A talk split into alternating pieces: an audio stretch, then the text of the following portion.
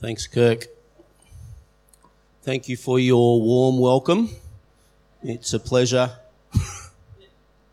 it's a pleasure to be here again. I think the last time I was here was probably two years ago uh, when I stood at this excellent pulpit. pulpit. I'm a Bible guy, so uh, I like a pulpit that uh, rests on the Word of God. When I reflected uh, about what I might talk about today, I thought since Sockham is kicking off this week, and I commend the program to you, uh, we kicked off our second class um, last Sunday. Uh, we had a prophetic word um, from a new guy in our church, but an old friend came and said uh, he prophesied to us about local flooding in Bonnyrigg, which is where we meet. Uh, and so the rain started on Friday night, all day Saturday, Saturday night, all day Sunday. So the time we got to the hall for our first class, we were walking through ankle deep water to get into our uh, little building. Uh, and we had a fun time. And those of you who've signed up for uh, the School of Kingdom Ministry, well done and stick with it. It is something that you are making an investment in your future as a follower of Jesus. And the goal of the School of Kingdom Ministry is to change your life. That's one of the reasons why the experience is so intense. It needs to be intense. You don't get to change your life half an hour a week. And you don't get to change your life just by reading some stuff or watching some videos. You need to get the teaching, but you also need to uh, get the skills that go with the teaching and then practice until you get good at it. So, since the School of Kingdom Ministry launches today, I thought I'd talk about power and how you get it. So, the power of God, I believe, is on the increase in Vineyard Australia. So since uh, Putty first delivered his prophecy here in this room uh, two Septembers ago, uh, declaring that the season of pruning is over and a time of fruitfulness has come. I don't know if you've noticed, but there's been a gradual increase in the tide of spiritual life and the presence and the power of God among his people. And as vineyard people, that's what we're about. What we're looking for is for God's mercy to be poured out through power. Power to change people's lives. Power to restore people's marriages. Power to heal people's broken bodies and souls. And so the good thing about the School of Kingdom Ministry is that this is a very practical way for you to be trained in how to do it. You can actually learn to operate in the power of God. So I'd like you to turn your, uh, in your Bibles to the book of Philippians. Now, Philippians has always been one of my favourite books. I have lots of favourite books in the Bibles, Bible. Now, I want you to turn to Philippians chapter 3. We're going to read the first 11 verses. Now, the text that I want to focus on today is kind of a life text for me. New Year's Day in 1980, I was 20 years old.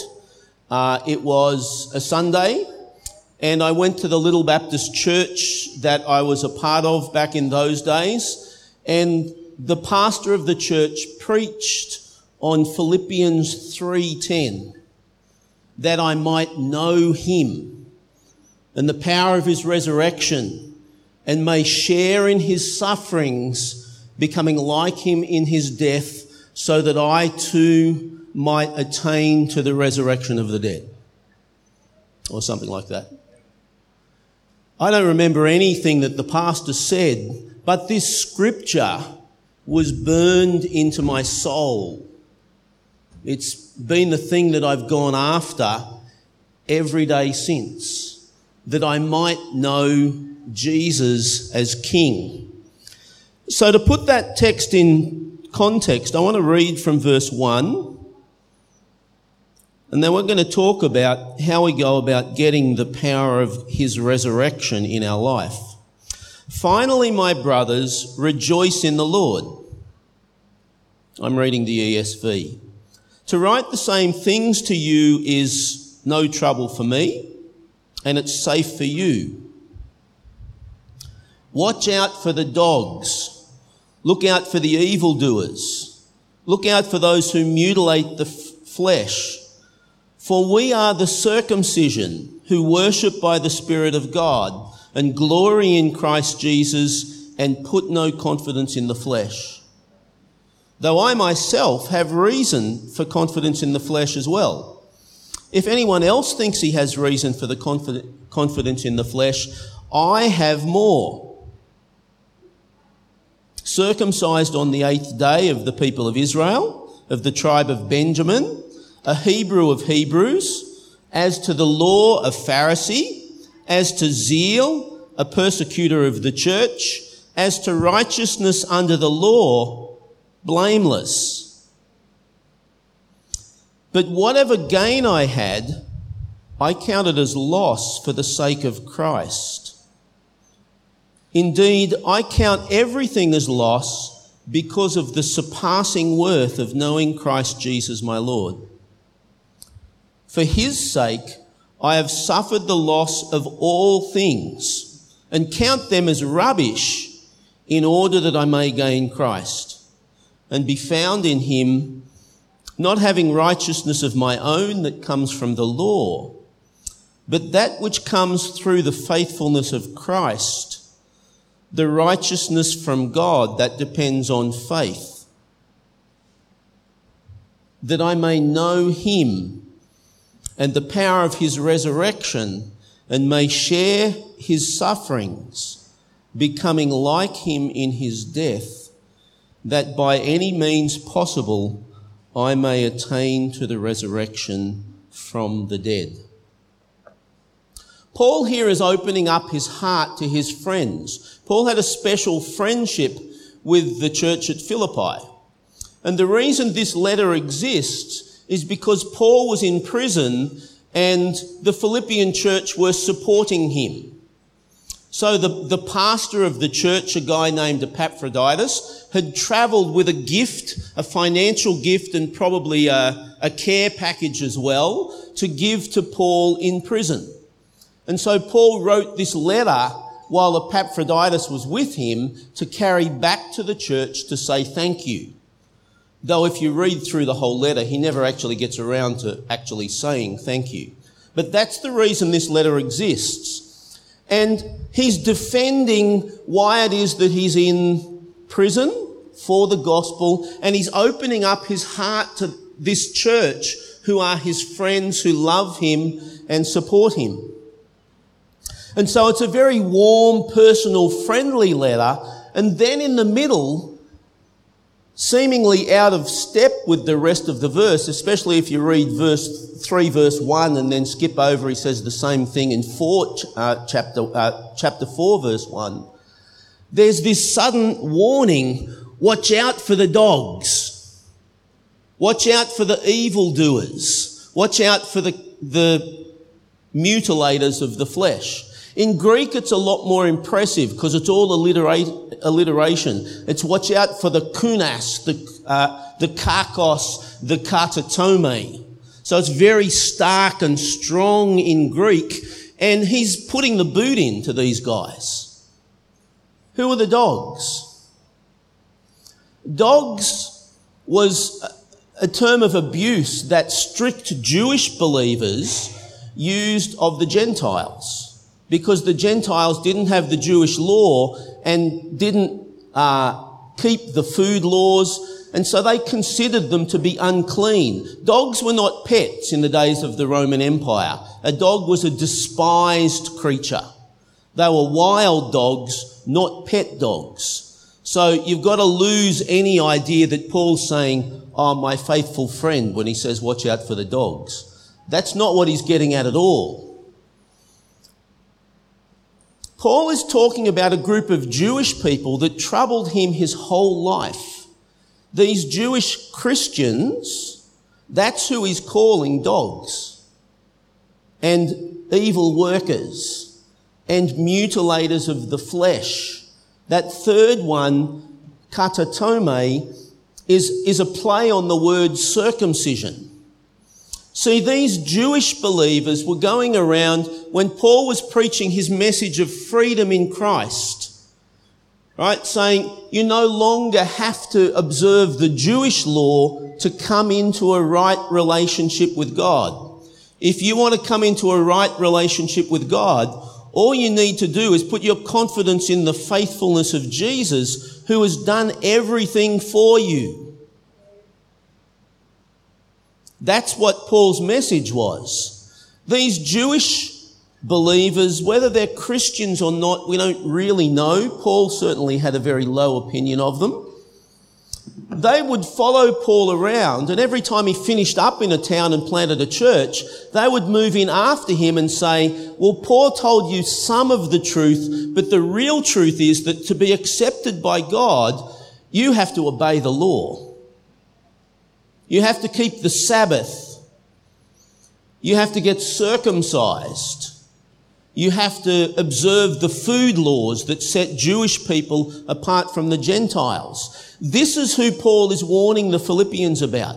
Philippi was on a major highway and he knew from experience that after he moved on, before too long, these guys would come in and try to steal away his converts from Christ. So Paul goes on and he says, I don't want you to think that this is sour grapes, that I'm uh, saying you don't have to worry about all this law stuff because I'm a loser. He says, in actual fact, if you want to play the Jewish cards, I've got a better hand than anyone. And he goes through and he lists his Jewish credentials circumcised on the eighth day of the people. That means that his family were a strict religious Jewish family. The law said that a male child must be circumcised one week after birth. That's the eighth day. What tribe does he belong to? He belongs to the prestigious tribe of Benjamin the tribe that gave Israel their first king, Saul, and that remained faithful to David when all of the other tribes uh, split away. Not any tribe. What about his training? A Pharisee. So, in other words, he's been to the best university in learning the Jewish law. As to his accomplishments, I persecuted those Christians. Scumbags, leading people away from the true faith, keeping the law. He's no longer that proud of that bit. So Paul lists his credentials and says, when it comes to boasting about my family heritage, about my qualifications, about my accomplishments, I can come to God, put my hand up and say, I've got it all. I can stand proudly in God's presence. Under Jewish law, Paul's status was blameless. Now, he's not claiming there to be without sin. He's saying that under the category of keeping the Jewish law, he observed the law faithfully and had done so all of his life. And Paul turns around all of that. These were my credentials. I grew up and I was one of the stars. He studied under one of the great Jewish rabbis. And so Paul had the best credentials in the room, much better credentials than these bozos who were coming around and causing trouble in his churches. And Paul says, you know what? I'd taken all of these credentials, my family heritage, my training, my accomplishments, and I pushed them all to one side, and I now consider them to be in the loss column. The only thing that I want in the credit column is to know Christ. Paul says that it doesn't matter what your family heritage is. It doesn't matter what your training or your qualifications are. It doesn't matter what your accomplishments are. The only thing that counts is knowing Christ, knowing Jesus as your King. Now, this can go in two directions. My story is quite similar to Paul. I grew up in a, uh, a devout Christian family. My parents both loved the Lord and served the Lord faithfully all of my life. My dad died uh, five or six years ago. My mum's still uh, around. They formed me in the faith. And not only that, but my family was a missionary family. So when I was growing up, I had three sets of aunties and uncles who were serving God as missionaries in the Philippines, in Thailand, in Taiwan. So in terms of the real deal type of Christianity, that was me. I loved my church. I loved the Bible. I grew up Baptist. That's why I like these things. And so I can cite lots of scripture that I learned. I started reading the Bible when I was eight years old and have read the Bible pretty much every day of my life since then. And not just reading it, but learning it and studying it and meditating on it. My Christian credentials are pretty good. I've worked hard in the church. Before we got married, I was a deacon of the church in my mid 20s. I was the general superintendent of the Sunday school. Uh, I was the youth leader. I coordinated the small groups. Uh, it's like there was nobody else in this church that did anything. Um, like I'm doing the whole lot. And I came to a place where I looked around and thought, I'm doing all this stuff, but I don't really feel like I know God that well. And I don't really have any friends because I'm too busy doing this, all this church stuff. And so I set out on a quest. Paul got disturbed when he was on his mission persecuting the church. God knocked him off his horse and gave him of an open vision of the risen Jesus standing saying, Paul, what are you doing, mate? Why are you persecuting me? And Paul has this sudden re- uh, revelation. He's a Pharisee. He believes in the resurrection, but he believes that the resurrection belongs to the next age. So when Paul recognizes that this man standing in his vision is the risen Jesus of Nazareth, suddenly Paul's whole world changes because he thinks resurrection. If there's a resurrection, that means that this present age is done and the new age of God's Spirit has dawned. That means new creation is here. That means that all of God's promises that we've been praying for centuries, they've now come. They're now here. And Paul's life changes in a moment. Well, actually, if you read the text of Acts, carefully, you'll see that Paul disappears from the story for about a decade. Paul's life changes in a moment, and then he goes off into the wilderness, and it takes him 10 years to work out what does it mean that the age to come has arrived? What does it mean that the king is here and that he, God's raised him from the dead?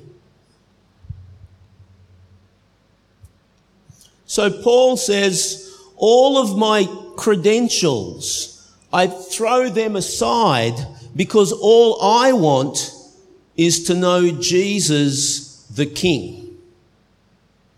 he actually uses a really rude word. The rudest word in the Bible is in this passage. Uh, I'm not going to say it in English because it really is a rude word. But he says, all of those things that I thought were good, they're like something that you'd step on in the street and you don't want to get it on your shoes, something that's left behind by the dogs. And he doesn't use a polite biological term, he uses the rude one, right in the middle of the Bible. One of the advantages of studying the Bible is that when you get into the different bits of the text, you'll find that there are lots of places where the English translators have actually cleaned it up a bit. The Hebrew and the Greek are sometimes a lot uh, saucier, a lot ruder than comes across in our nice English translations of the Bible. Paul says, All I want is to know Jesus the King. He lines up on one side what he calls the righteousness of works, righteousness under the law. These are all of the things that I did to prove to God that I'm good enough. And maybe you've been doing that as well. Maybe you've got sucked into religious performance, thinking that salvation will come to you, that God's acceptance will come to you if you do the right things. There are some people who think that they're right with God because their parents are right with God. But God has no grandchildren. He only has sons and daughters, and He calls each of us into a personal relationship with Him. And God's goal for you is to have a close relationship with Him. Now, I'm not saying here that you shouldn't work hard in the church. I'm not saying here that you shouldn't live a, a, a, holy, godly life. But we don't do that in order to make ourselves righteous before God. It doesn't matter if you're the best person in the room or the biggest scumbag in the room. We are all accepted by God on the same basis. That is, we are made righteous before God on the basis of the faithfulness of Jesus. And if you were reading your Bible carefully, you'll notice that there was one bit there where I changed the word that's usually translated in the English scriptures, uh, righteousness by faith. Um, I agree with uh, English scholar N.T. Wright that we've been translating that particular word wrong for five centuries, and it shouldn't be translated faith. It should be translated faithfulness and it's not my faithfulness, it's the faithfulness of Jesus. The thing that makes me right with God is the fact that I have a faithful king who's done everything that was required for me to be made right with God. And so we come to God as we are, whether we are good highly religious people or whether we totally messed up and broken. If you take some time getting to know the good religious people, you'll discover that they're still totally messed up and broken. It's just that they tend not to admit it to themselves. I know that because that was me. It's not until we come to a point of accepting that we cannot come to God on the basis of what we've done or who our family is. We can only come to God on the basis of what He has done for us through Jesus. Then He accepts us and calls us sons and daughters. So if you've struggled with guilt or performance or felt that you're never going to be able to measure up? You're absolutely right. You won't ever measure up. The good news is that you don't need to. you only need to come to God and plead the faithfulness of Jesus, and He will accept you. And not only will He accept you, but He'll begin to pour His power into your life. See, Paul concludes this passage by saying, My goal is that I may know Him. His only goal is to know Jesus as King. But there's two sides to knowing Jesus. And we need to get to know both of these aspects of relationship with Jesus. In the Greek, they're tied together by a single article, so that it's not in Paul's mind that these are two different things. It's like these are the two sides of the same coin. Now, most of us are keen to be able to move in God's power. Is there anyone here who doesn't want more manifest power of God in their life? I've been doing this a while now, and what I want is more. But we don't get the more power without the second bit. See, the power that God puts into our life, Paul says in Ephesians 1:19, which Paul, uh, which Kirk read this morning, it's the same power that God used to raise Christ from the dead. It's all of the resources of heaven put at our disposal because we've come into God's family. But when does God give us his power?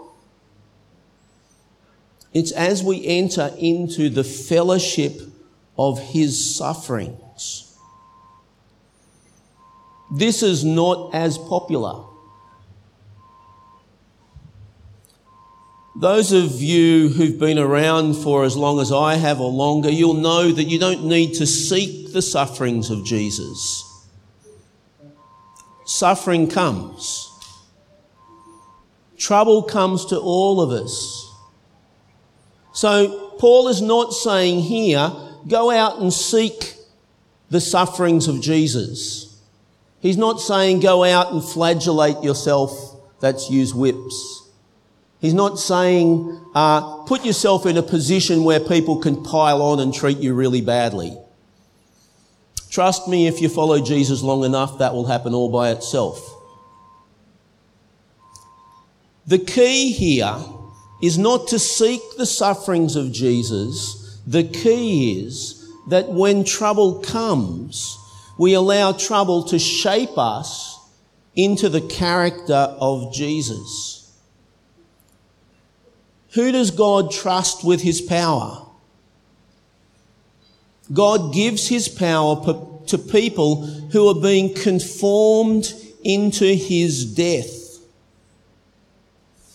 And so Paul is saying here, you don't come to God on the basis of a transformed life. But if you come to God, your life will be transformed. Your life will be transformed as the power of the resurrection comes into your life and starts to change you. And then when suffering comes, instead of reacting in bitterness, in anger, in rage, in hate, in all of the negative, we walk the path of suffering in the same way that our King walked the path of suffering. So if you read the whole of Philippians, you'll know the wonderful passage about Jesus in Philippians 2. And Paul tells his story here in an exact mirror image of the way he told Jesus' story in chapter 2, because that's the point that's making that to know Jesus, my King, I have to walk his path. I have to learn to live my life the way he lived his life. I have to take on his character and allow His power to transform my life in the midst of suffering.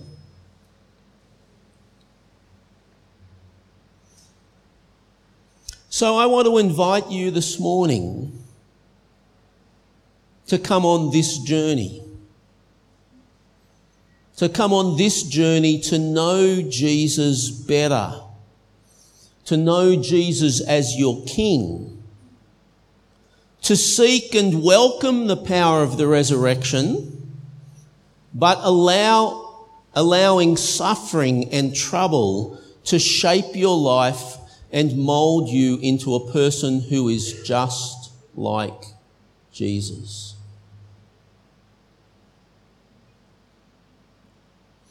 So there are some of you here who have been struggling with that whole performance thing. You've been thinking that you've got to live in a certain way to measure up to God. Well, I have good news. There's mercy here today and for the rest of your life. You don't need to do that. You can lay down all of your works, good or bad, and come to God on the basis of the faithfulness of Jesus. There are also some here this morning who are really seeking to walk in more power. And this is a holy pursuit. But this morning I'm bringing you a warning. I'm saying pursue the power of the Holy Spirit, but understand that the powering, power of the Holy Spirit comes via the path of suffering. That as God pours his resurrection life into us, we learn to suffer with Jesus. Trouble will come. Now, you can run away from power, trouble will still come.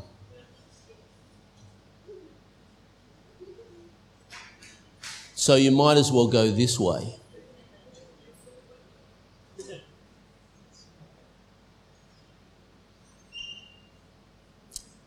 If you would like to receive the power of the resurrection, in greater measure this morning, I'd invite you to stand where you are. And we'll pray for the power given, the giver, to come to us. He is a generous Father.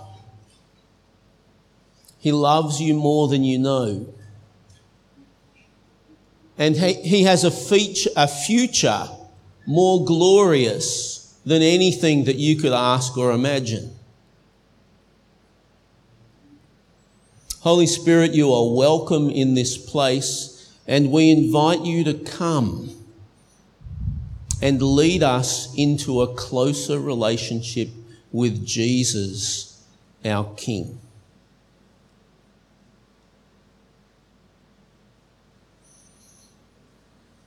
Now, as you stand here in the presence of your King, I invite you to hold out in your hands all of your works, all of the things that you might boast to others about, that you might feel good about yourself because you did this.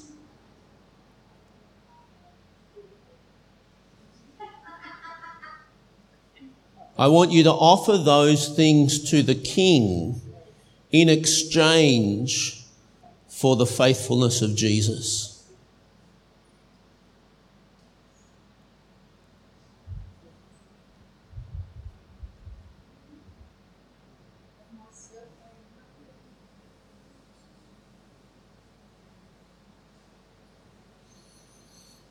Thank you, Jesus, King, that you have done all that we need, that you possess all that we need.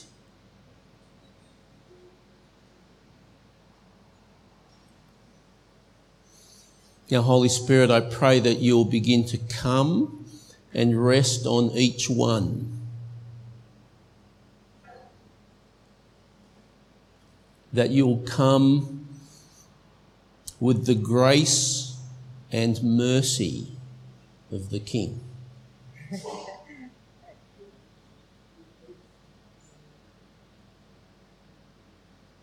And God, I pray that you'll come with a deeper intimacy with Jesus.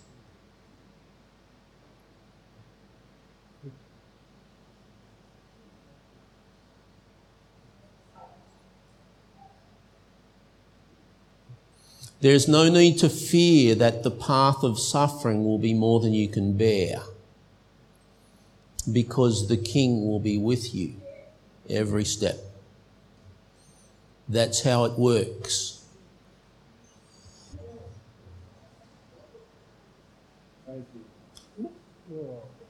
Come, Lord.